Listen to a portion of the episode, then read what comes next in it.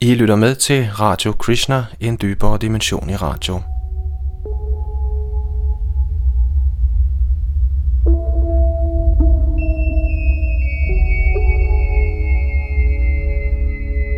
Maya, den virtuelle verden, af Sariputta Das er udkommet med en ny bog, der undersøger og forklarer den materielle verden, Maya, med en moderne computermetafor. At sammenligne Maya med en computerskabt virtuel verden åbner en masse interessante perspektiver, siger Sariputta i bogen. Blandt andet er det muligt at give en plausibel forklaring på store spørgsmål, som forbindelsen mellem ånd og materie, et spørgsmål, der har plaget filosofer siden Descartes' tid. Følgende er en oversættelse af bogens introduktion, der forklarer bogens opbygning og gennemgår de forskellige kapitler et efter et. For oplæsning, redigering og teknik står Yadunandandas.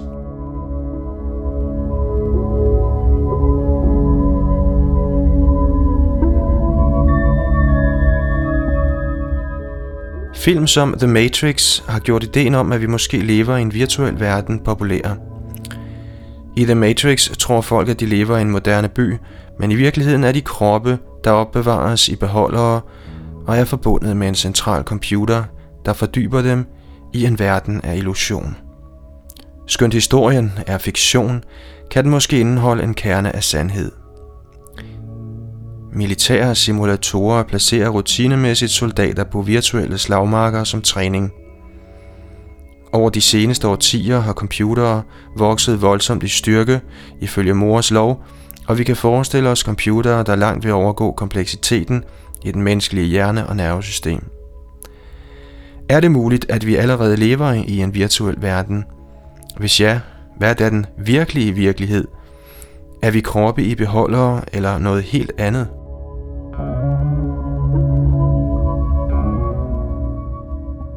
I denne bog undersøger jeg ideen om en virtuel verden som en metafor for vores situation som bevidste væsener. Denne metafor er en bekvem ramme til at komme ind på mange spørgsmål om bevidsthed. Jeg begynder med at stille det gamle spørgsmål om, hvorvidt maskiner kan blive i stand til at tænke eller ej. Dette spørgsmål funderede den britiske computerpioner Alan Turing over, da han definerede den moderne idé om en universel computer. Ifølge Turing kan vi forestille os, hvordan praktisk talt en hvilken som helst menneskelig adfærd kan defineres ifølge regler. For eksempel følger min adfærd i forbindelse med skrivning af disse sætninger, grammatiske regler, og logikken i de pointer, jeg kommer ind på, følger også regler. Turing hævdede, at en sådan adfærd kan fremkaldes i en computer, og der til syvende og sidst ingen skældende forskel er imellem menneskelige mentale aktiviteter og deres simulering i en passende programmeret computer. Computere kan i princippet tænke. Denne idé støttes af moderne fysik. Ifølge fysikken følger alt i naturen beregnelige regler, der gives af matematiske ligninger. Selv tilfældige begivenheder kan behandles ved at udregne sandsynligheder. Dette må også gælde for hjernen, der ser ud til at være den fysiske kilde til al menneskelig tænkning, som derfor følger fysikkens love. Siden en computer i princippet kan udregne hvad som helst, der sker ifølge disse love, kan computere tænke.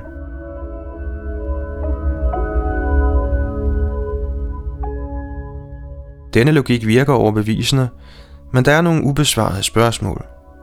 Skønt naturen måske følger fysiske love, mener kun få, at beregninger af disse love er en kopi af naturen. De simulerer blot naturen. Så tænker Turings teoretiske tænkende computer virkelig, eller simulerer den blot tanker? Filosofer fra Leibniz til John Searle har gjort gældende, at essensen af bevidsthed lades ude af enhver mekanisk simulering af tanke, uanset hvor nøjagtig den måtte være. Bevidsthed synes at være det mystiske element, der gør os bevidste om det, vi tænker – Uden den skulle der fortsat kunne være tanker ifølge reglerne, men der ville ikke være nogen bevidsthed om dem. Men andre filosofer, såsom Daniel Dennett, påpegede, at siden alt vi er bevidste om er bygget op omkring regler, er der ingen grund til at postulere et eller andet mystisk manglende element, som vi ikke kan se eller forklare. René Descartes foreslog et skæld imellem materie, der følger fysiske love, og et hypotetisk tænkende stof, der i sig selv er bevidst og udrustet med fri vilje. Dette skæld kræver en vekselvirkning imellem det ikke-fysiske sind og materie. Materielle sansedata påføres sindet, og mental vilje påføres materien. I midlertid siger fysikkens love intet om denne krop-sind-vekselvirkning, og for mange filosofer gør dette med sikkerhed Descartes' teori ugyldig.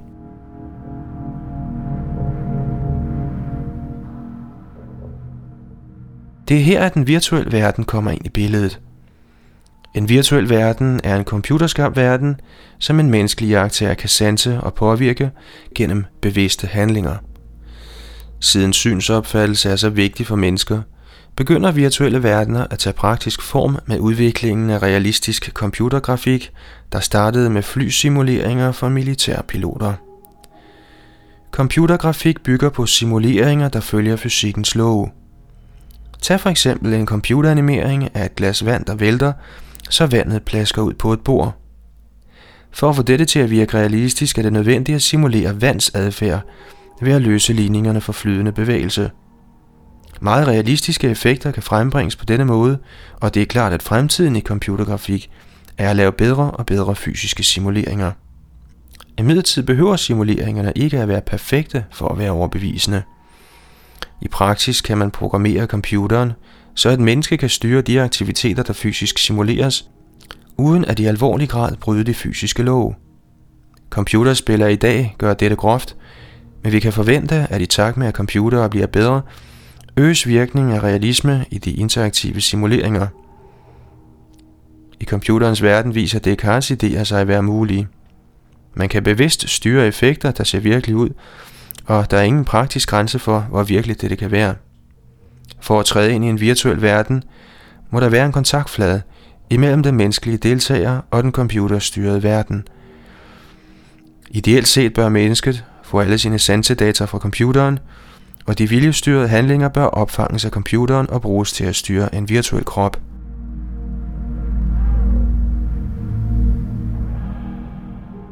Det er her tingene begynder at blive rodet.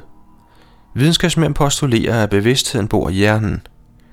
En levende hjerne, der er forbundet med en kraftig computer, kan således bevidst erfare liv i en virtuel verden, der frembringes af computeren. Vi er nu kommet frem til kroppene i beholdere, som skildret i The Matrix. Vi har en slags omvendt kartesiansk dualisme af materie og virtuel materie. Materie i den forbundne hjerne oplever en illusorisk virkelighed, der frembringes af virtuel materie i computeren. Men hvad hvis vi nu allerede lever i en virtuel verden? Der er vores verden en illusion, skabt af noget andet. Og måske kommer vores bevidsthed også fra noget andet. Vi ved ikke, hvad dette noget andet er, men vi kan blot kalde det den grundlæggende virkelighed. Jeg vil gå på opdagelse i den hypotese, at verden er en illusorisk konstruktion af en grundlæggende virkelighed, der omfatter vores bevidsthed. Computerstyrede virtuelle verdener kan bruges som en metafor, der hjælper os til at udforske denne hypotese. Vi må først spørge, hvor langt vi virkelig kan gå, når det drejer sig om at lave en virtuel verden, der både kan styres og er i overensstemmelse med fysikkens love. For at svare på dette, anskuer jeg i kapitel 2, 3 og 4 relevante emner inden for moderne fysik. I kapitel 2 diskuterer jeg ideen om, at determinisme inden for fysik udelukker fri vilje. Historisk gav denne opfattelse ophav til den deistiske idé om, at Gud er en urmager, der byggede det universelle urværk, satte det i gang og lod det siden passe sig selv. Men det viser sig, at den moderne idé om deterministisk kaos giver plads til både fysisk determinisme og fri vilje. Kaotiske systemer kan styres i ønskede retninger ved at indføre umåleligt små afvielser i forløbet. Kaotiske systemer er ganske almindelige i naturen. For eksempel findes de i vejret og i de levende organismers hjerner. Kontrol igennem styret kaos er mulig i et system i en virtuel verden, der efterligner fysikkens deterministiske lov. Hvis vi allerede lever i en virtuel verden, er det muligt, at fri vilje faktisk spiller en rolle i vores verden, selv på områder, hvor deterministisk fysisk årsag ser ud til at være reglen. I midlertid har denne idé sine minuser. For det første synes termodynamikkens anden lov at sige, at uorden i et fysisk system skal vokse. Dette synes at gå imod ideen om, at kaos skal styres for at få indført orden. Ja, hvis vi ser på det teoretiske grundlag for den anden termodynamiske lov, opdager vi, at den med overlæg udvisker naturens fine detaljer og gør den grovkornet. Faktisk postulerer fysikere små tilfældige ændringer, der frembringer uorden. Løsningen på dette er at foretage tilfældige ændringer i det store hele, som det kræves af den anden lov, men også at foretage planlagte ændringer, der indfører orden i det omfang, det er nødvendigt.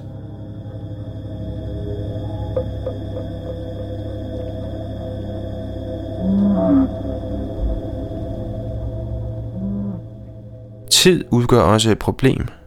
I en menneskeskabt virtuel verden følger de menneskelige personers hjerne deres egen biologiske tid, og den simulerede verden er nødt til at følge denne standard for real time. I midlertid er det ikke åbenlyst, hvorfor tid skulle være begrænset af en bestemt målestok for tid, og vi postulerer, at tid i vores grundlæggende virkelighed ikke bestemmes af bevidsthed, men af de relative omstændigheder, bevidstheden viser sig i. Dette er naturligvis også opfattelsen i de mystiske traditioner. Påfaldende nok tvinges vi ud i en sådan antagelse i Einsteins relativitetsteori. For eksempel vender den ene af tvillingerne i relativitetsteoriens tvillingeparadoks tilbage fra en rumrejse, der foregår med næsten lysets hastighed. Det viser sig, at han har erfaret mindre tid end sin tvilling, der blev hjemme. Dette kan ikke simuleres i en menneskeskabt virtuel verden med forsøgspersoner, men det vil være muligt i en virtuel verden, der bygger på tidløs bevidsthed. Dette og andre spørgsmål omkring tid diskuteres i kapitel 3. Kvantemekanik er lige nu den fundamentale teori for alle subatomare, atomare og molekylære fænomener, og det diskuterer jeg i kapitel 4. Lige fra kvantemekanikken opstod, har den syntes at have noget at gøre med bevidst jagttagelse, og en af dens grundlæggende fædre, Werner Heisenberg, anså den mere som en teori om viden end en teori om materie. Således antog han en idealistisk opfattelse, hvor opfattelsesevne og viden ses som grundlag for virkeligheden.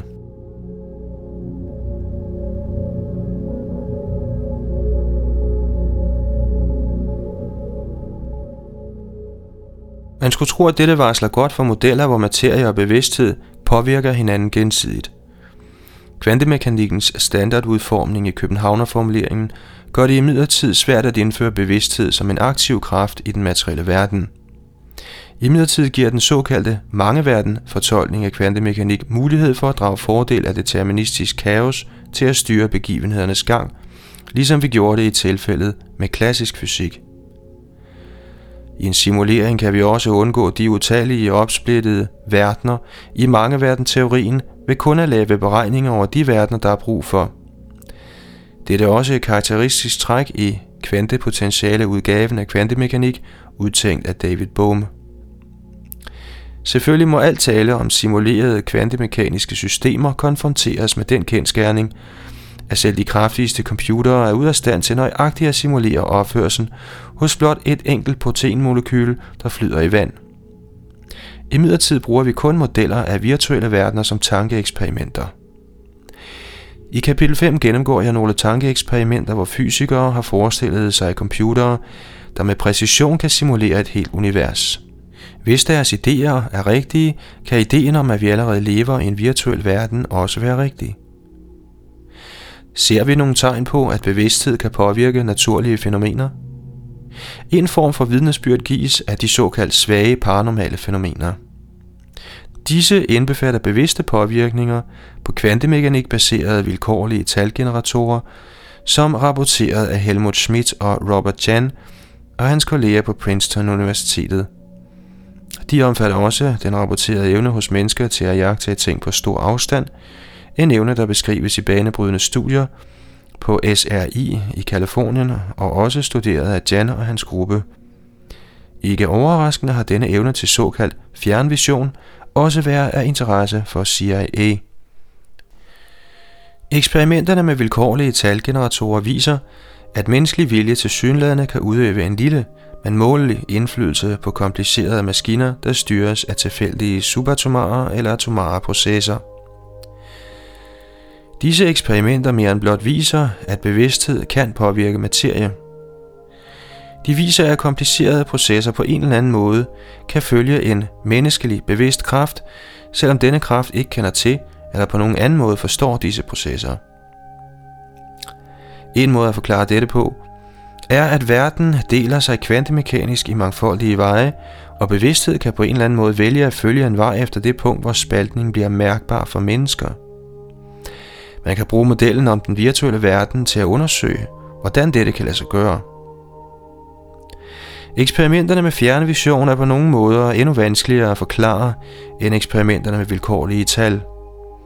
Problemet er, at folk ser ud til at kunne se begivenheder før de finder sted – dette er et eksempel på det bredt rapporterede fænomen af overnaturlig forudviden, der omfatter sansning af forskellige mulige fremtidsscener. Dette synes at krænke grundlæggende fysiske principper, men jeg gør opmærksom på, at i en simuleret verden er det slet ikke muligt at styre begivenheder systematisk, uden at lave beregninger over forskellige alternative fremtidsmuligheder. Her er grunden til, hvorfor dette er sandt.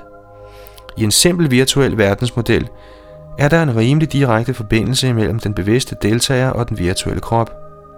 For eksempel kan en deltager, der er iført en virtuel handske, direkte styre en virtuel hånds bevægelser. For at opnå en simulering, der nøjagtigt følger fysikkens love, er det imidlertid nødvendigt med yderligere beregninger, og disse omfatter forudberegninger af alternative fremtidige muligheder. Dette giver plads til forudviden, hvis vi blot antager, at folk samtidig bliver bevidste om nogle af disse forudberegninger.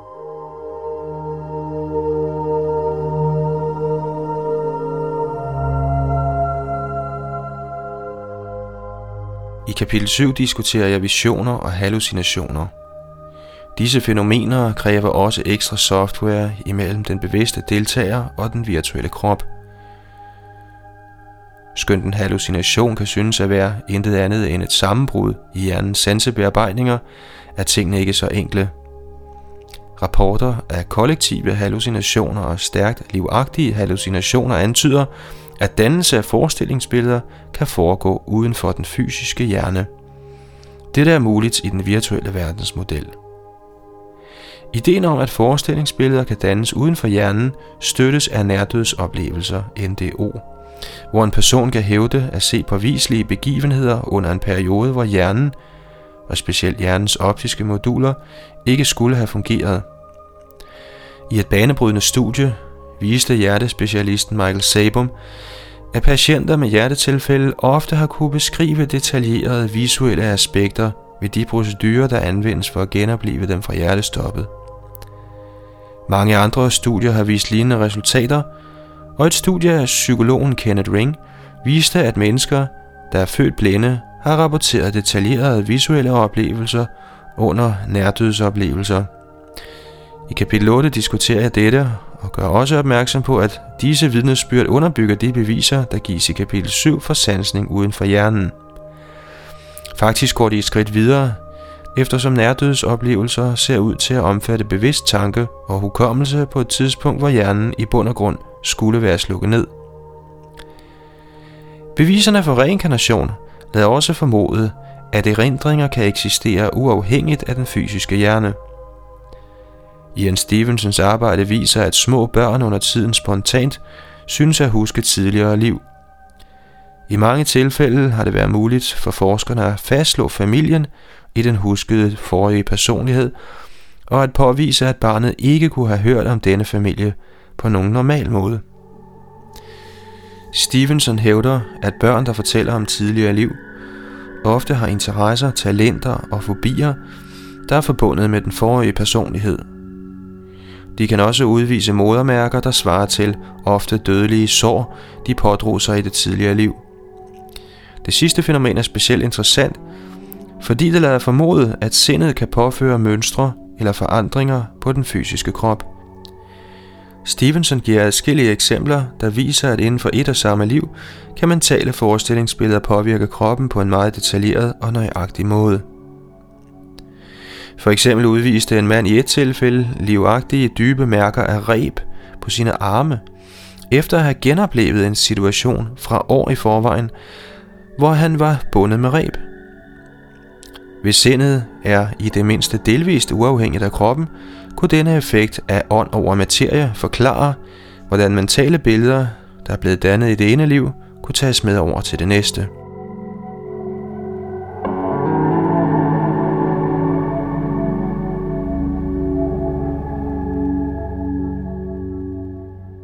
Så vidt har jeg diskuteret paranormale fænomener, der tænkeligt kunne simuleres i en virtuel verden, uden at krænke fysikkens love voldsomt. Disse fænomener kræver omfattende beregninger, der ligger uden for det fysiske og omhandler sanseopfattelser, men de kræver ingen usædvanlige former for handlinger. Således kunne aftrykkene af mentale billeder på hjernen eller kroppen forklares som små, men systematiske påvirkninger, der indføjes i levende celler.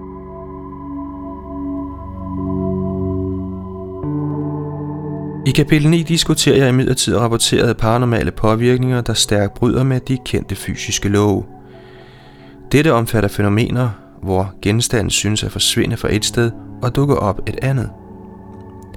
Man kunne gøre gældende at sådanne fænomener uden videre bør forkastes, fordi vi ved, de er umulige.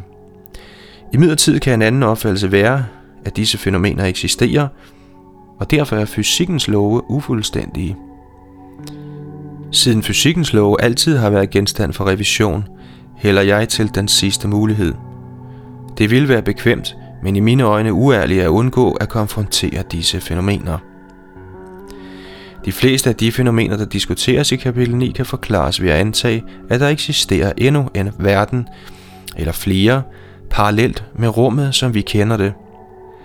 Materie kan overføres fra den ene verden til den anden, og nogle dårligt forståede fysiske vekselvirkninger styrer overførselsprocessen.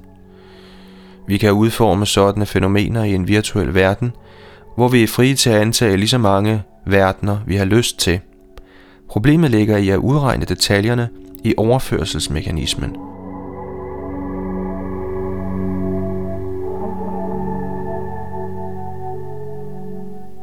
I kapitel 10 kommer jeg ind på helbredelse – Unormale former for helbredelse synes at omfatte næsten alle de paranormale fænomener, der diskuteres i de forudgående kapitler. Disse spænder over ekstreme tilfælde, hvor alvorlige sygdomme såsom blindhed pludselig kureres af ukendte årsager. Der kan også være tale om bygningsændringer i organer eller væv, der kræver forandringer af den slags, der diskuteres i kapitel 9.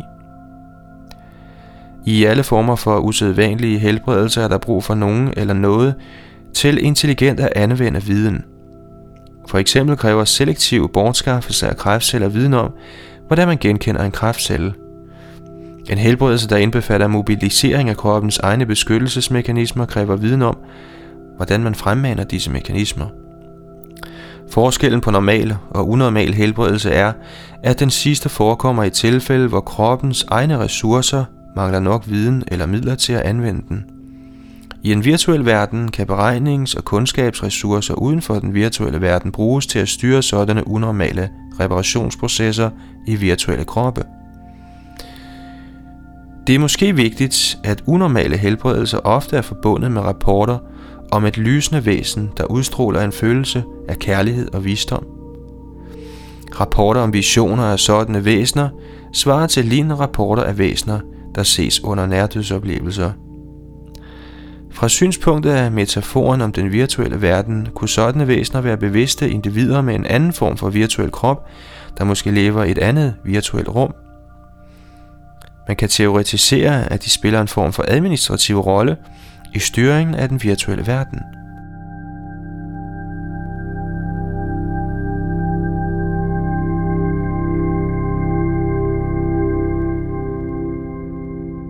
Givet et universelt virtuelt virkelighedssystem, som jeg refererer til som den grundlæggende virkelighed, er det naturligt at spørge, hvor det kommer fra. I en menneskeskabt virtuel verden involverer dette en skabelsesproces, der begynder med mennesker. Mennesker skaber computeren, softwaren og interfaceudstyret, og nogle af dem kaster sig derefter ud i deres virtuelle eventyr. I modsætning dertil siger den moderne videnskabelige opfattelse, at alting har udviklet sig uden nogen intelligent styring igennem indvirkningen fra subatomare partikler, der vekselvirker ifølge fysikkens lov. Så enkelt er det selvfølgelig ikke. Astrofysikere har lagt mærke til, at universet er indrettet på mange måder for at give mulighed for liv, som vi kender det. I stedet for at postulere en intelligent årsag med forkærlighed for liv, har nogle videnskabsmænd foreslået, at det er en oprindelig uintelligent universel skaber, der udspyr et umådeligt antal universer med tilfældige egenskaber. Ud af disse universer er der nødt til at være nogle, der egner sig til vores form for liv, og vi lever i et af disse. Man kan spørge sig selv, hvilke af disse hypoteser, der er mere sandsynlige, denne eller hypotesen om en intelligent skaber. Siden den virtuelle verdensmodel antager en oprindelig kilde til bevidsthed, hælder den afgjort til hypotesen om en intelligent designer. Trods det må vi alligevel tage kosmisk og biologisk udvikling i betragtning. Den enkleste måde at gøre dette på er at tilføje intelligent styring til udviklingsprocessen. Dette vil være specielt relevant på visse nøglestadier i denne proces, såsom nummer 1. Det tidlige univers, nummer 2 livets opståen, og nummer 3, det højt intelligente livs opståen. I tilgift kan gentagende beregninger, der allerede er antaget i den virtuelle model, bruges for at opnå de postulerede virkninger af tilfældige univers frembringelse på en styret og økonomisk måde. Dette diskuteres i kapitel 11. I kapitel 12 undersøger jeg naturen af bevidsthed, hvilket har luret i baggrunden under hele diskussionen – jeg har allerede antaget, at bevidsthed er tidløs, at den er i stand til at gennemføre omfattende simuleringer i deres egne lokale tidssystemer, og at den kan manifestere individuelle bevidste væsener, der bliver dramatisk personae i virtuelle verdener. For at få dybere indsigt i naturen af bevidsthed, vender jeg mig til åndfulde traditioner, der har samlet empiriske data om dette emne – jeg ser hovedsageligt på to traditioner, buddhismen og hinduismens Vaisnava-tradition. I disse og andre traditioner er der generelt enighed om, at bevidsthed på paradoxal vis både er forenet og splittet op i dele. Som den ene er bevidsthed kilden til og opretholdelsen af alting, og som de mange er den bevidstheden, der manifesteres i individuelle væsener – i en forstand er bevidsthed det, der er tilbage, når alting forklaret er blevet forklaret. Den må være paradoxal, for ellers kunne den forklares yderligere. I en anden forstand indeholder den ene bevidsthed alting, både forklarligt og uforklarligt. I indisk tradition henviser sanskrit ordet maya til kraften til at køre omfattende simuleringer af virtuelle verdener. Denne bog kan ses som en forløbig udforskning af ideen om maya, eller virtuel virkelighed som en videnskabelig hypotese. I denne hypotese sættes fysikkens love, der allerede er matematiske, i sammenhæng med en universel udregning, der styres og integreres af bevidsthed. Dette giver en ramme, hvor forholdet mellem bevidsthed og den fysiske virkelighed kan udforskes systematisk.